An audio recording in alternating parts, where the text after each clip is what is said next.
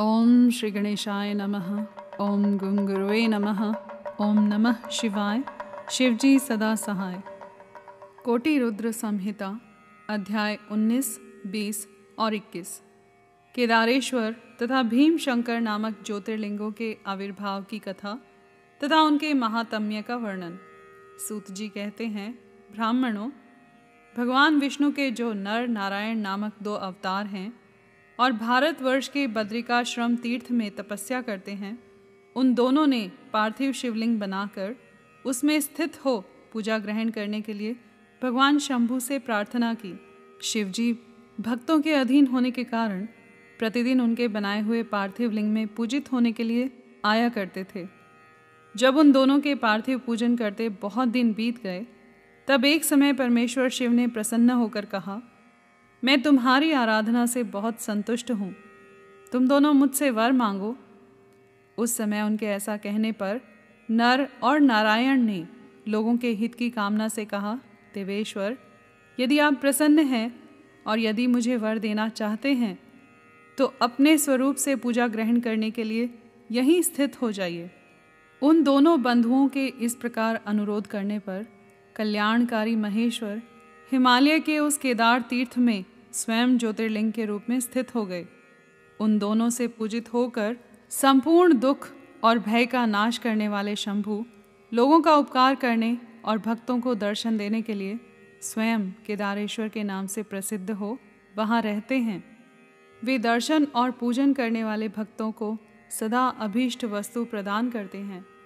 उसी दिन से लेकर जिसने भी भक्ति भाव से केदारेश्वर का पूजन किया, उसके लिए स्वप्न में भी दुख दुर्लभ हो गया। जो भगवान शिव का प्रिय भक्त, वहाँ शिवलिंग के निकट शिव के रूप से अंकित वलय, यानी कंकण या कड़ा चढ़ाता है, वह उस वलय युक्त स्वरूप का दर्शन करके समस्त पापों से मुक्त हो जाता है। साथ ही जीवन मुक्त भी हो जाता है। जो बद्री वन की यात्रा करता है, उसे भी जीवन मुक्ति प्राप्त होती है। नर और नारायण के तथा केदारेश्वर शिव के रूप का दर्शन करके मनुष्य मोक्ष का भागी होता है, इसमें संशय नहीं है। केदारेश्वर में भक्ति रखने वाले जो पुरुष वहाँ की यात्रा आरंभ करके उनके पास तक पहुँचने के पहले मार्ग में ही मर जाते हैं, वे भी मोक्ष पा जाते हैं। इसमें विचार करने की आवश्यकता नहीं है। केदारे शस्य भक्ता ये, मार्गस्थास्तस्य वै मृता। ते अपि मुक्ता भवन्तेव नात्र कार्या विचारणा। केदार तीर्थ में पहुंचकर वहाँ प्रेम पूर्वक केदारेश्वर की पूजा करके वहाँ का जल पी लेने के पश्चात मनुष्य का फिर जन्म नहीं होता। ब्राह्मणों, इस भारत वर्ष में संपूर्ण जीवों को भक्ति भाव से भगवान नर नारायण की तथा केदारेश्वर शंभु की पूजा करनी चाहिए। अब मैं भीम शंकर नामक ज्योतिर्लिंग का महात्म्य कहूँगा। काम रूप देश में लोकहित की कामना से साक्षात भगवान शंकर ज्योतिर्लिंग के रूप में अवतीर्ण हुए थे। उनका वह स्वरूप कल्याण और सुख का आश्रय है।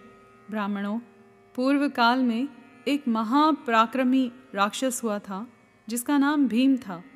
वह सदा धर्म का विध्वंस करता और समस्त प्राणियों को दुख देता था।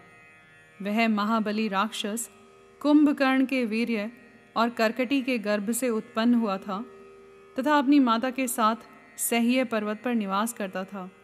एक दिन समस्त लोगों को दुख देने वाले भयानक पराक्रमी दुष्ट भीम ने अपनी माता से पूछा, माँ, मेरे पिताजी कहाँ हैं? तुम अकेली क्यों रहती हो?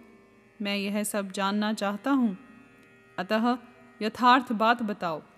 करकटी बोली, बेटा, रावण के छोटे भाई कुंभकर्ण तेरे पिता थे। भाई सहित उस महाबली वीर को श्री राम ने मार डाला। मेरे पिता का नाम करकट और माता का नाम पुष्कसी था।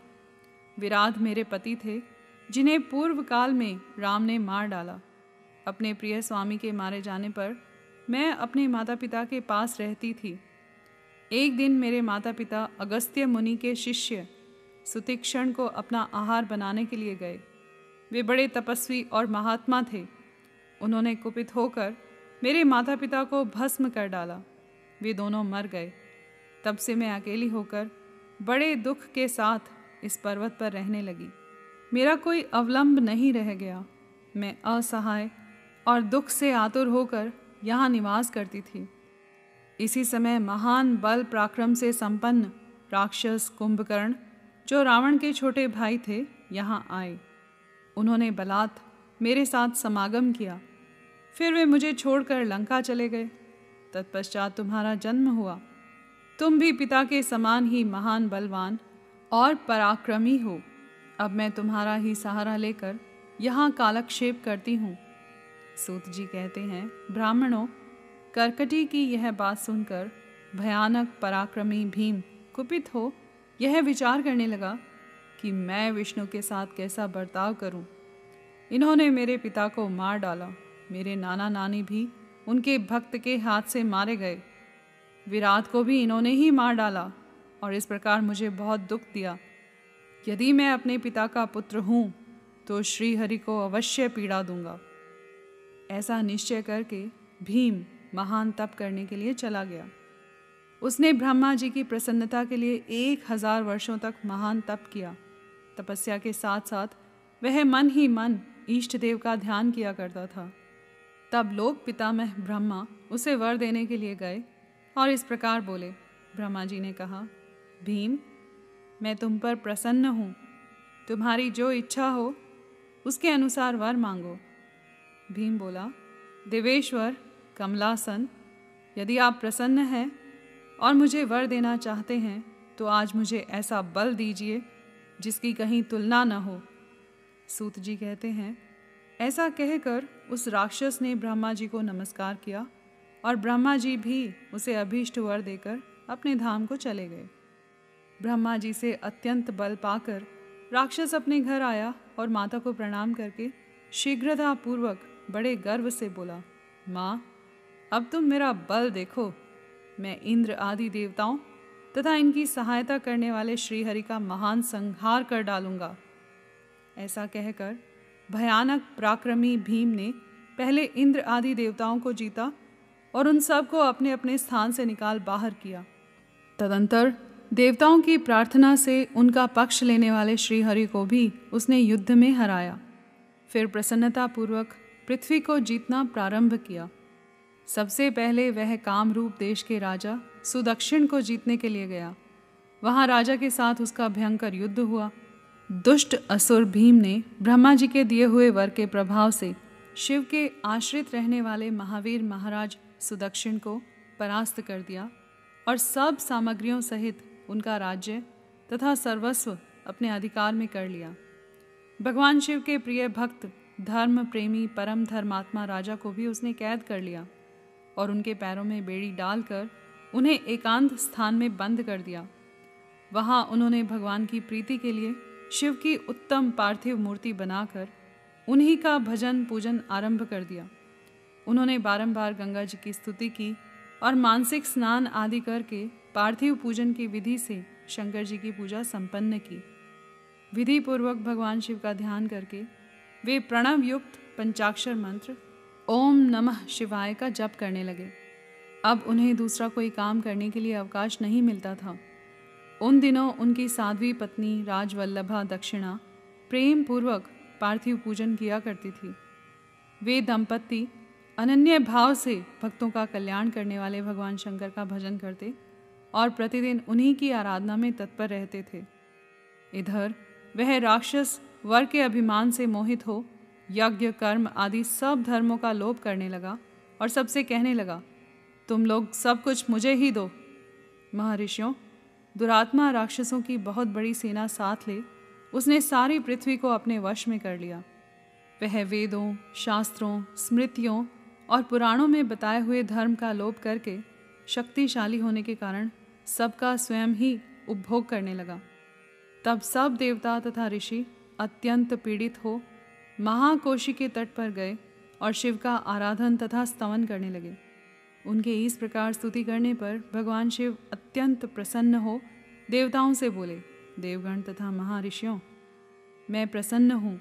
वर मांगो, तुम्हारा कौन सा कार्य सिद्ध करूँ? देवता बोले, देवेश्वर, आप अंतर्यामी हैं, अतः सबके मन की सारी बातें जानते हैं। आपसे कुछ भी अज्ञात नहीं है। प्रभो, महेश्वर, कुंभकर्ण से उत्पन्न करकटी का बलवान पुत्र राक्षस भीम ब्रह्मा जी के दिए हुए वर से शक्तिशाली हो देवताओं को निरंतर पीड़ा दे रहा है। अतः आप इस दुखदायी राक्षस का नाश कर दीजिए। हम पर कृपा कीजिए, विलंब न कीजिए। शंभु ने कहा, देवताओं, कामरूप देश के राजा सुदक्षिण मेरे श्रेष्ठ भक्त हैं। उनसे मेरा एक संदेश कह दो, फिर तुम्हारा सारा कार्य शीघ्र ही पूरा हो जाएगा। उनसे कहना कामरूप देश के अधिपति महाराज सुदक्षिण, प्रभो, तुम मेरे विशेष भक्त हो।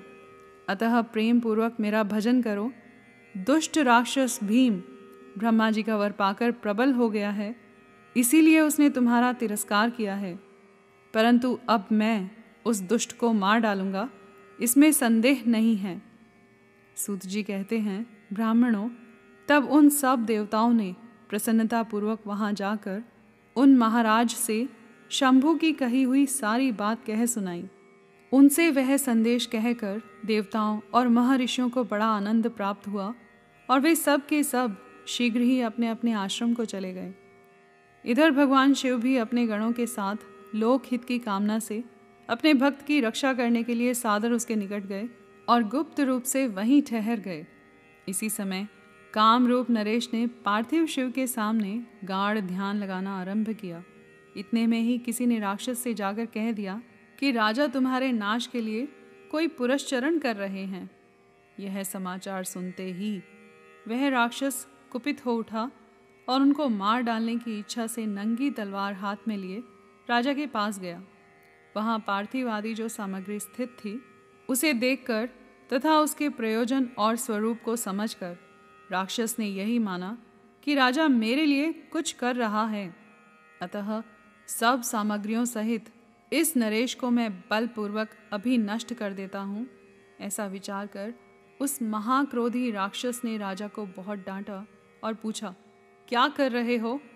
राजा ने भगवान शंकर पर रक्षा का भार सौंप कर कहा, मैं चराचर जगत के स्वामी भगवान शिव का पूजन करता हूँ।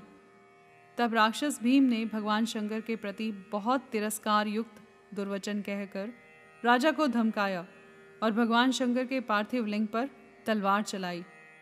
वह तलवार उस पार्थिव लिंग का स्पर्श भी नहीं करने पाई थी कि उससे साक्षात भगवान हर वहाँ प्रकट हो गए और बोले, देखो, मैं भीमेश्वर हूँ और अपने भक्त की रक्षा के लिए प्रकट हुआ हूँ।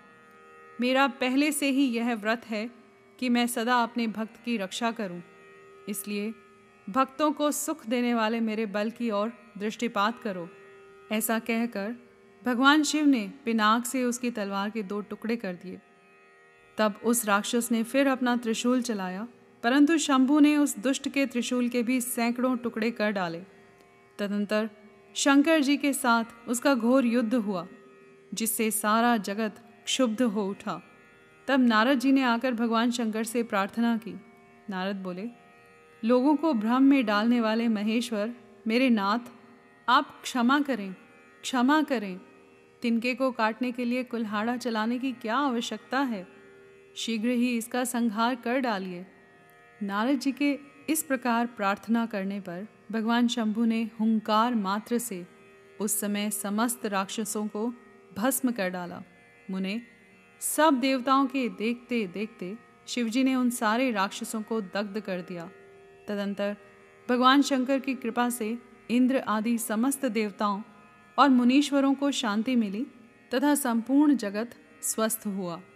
उस समय देवताओं और विशेषतः मुनियों ने भगवान शंकर से प्रार्थना की कि, प्रभु, आप यहाँ लोगों को सुख देने के लिए सदा निवास करें। यह देश निंदित माना गया है। यहाँ आने वाले लोगों को प्राय दुख ही प्राप्त होता है, परंतु आपका दर्शन करने से यहाँ सबका कल्याण होगा। आप भीम शंकर के नाम से विख्यात होंगे और सबके संपूर्ण मनोरथों की सिद्धि करेंगे। आपका यह ज्योतिर्लिंग सदा पूजनीय और समस्त आपत्तियों का निवारण करने वाला होगा। सूत जी कहते हैं, ब्राह्मणों, उनके इस प्रकार प्रार्थना करने पर लोक हितकारी एवं भक्त वत्सल परम स्वतंत्र शिव प्रसन्नतापूर्वक वहीं स्थित हो गए। यहाँ पर अध्याय 19, 20 और 21 समाप्त हुए। कर्पूर गौरम करुणावतारम संसारसारम भुजगेंद्रहारम सदा वसंतम हृदयारविंदे भवम भवानी सहितम नमामी।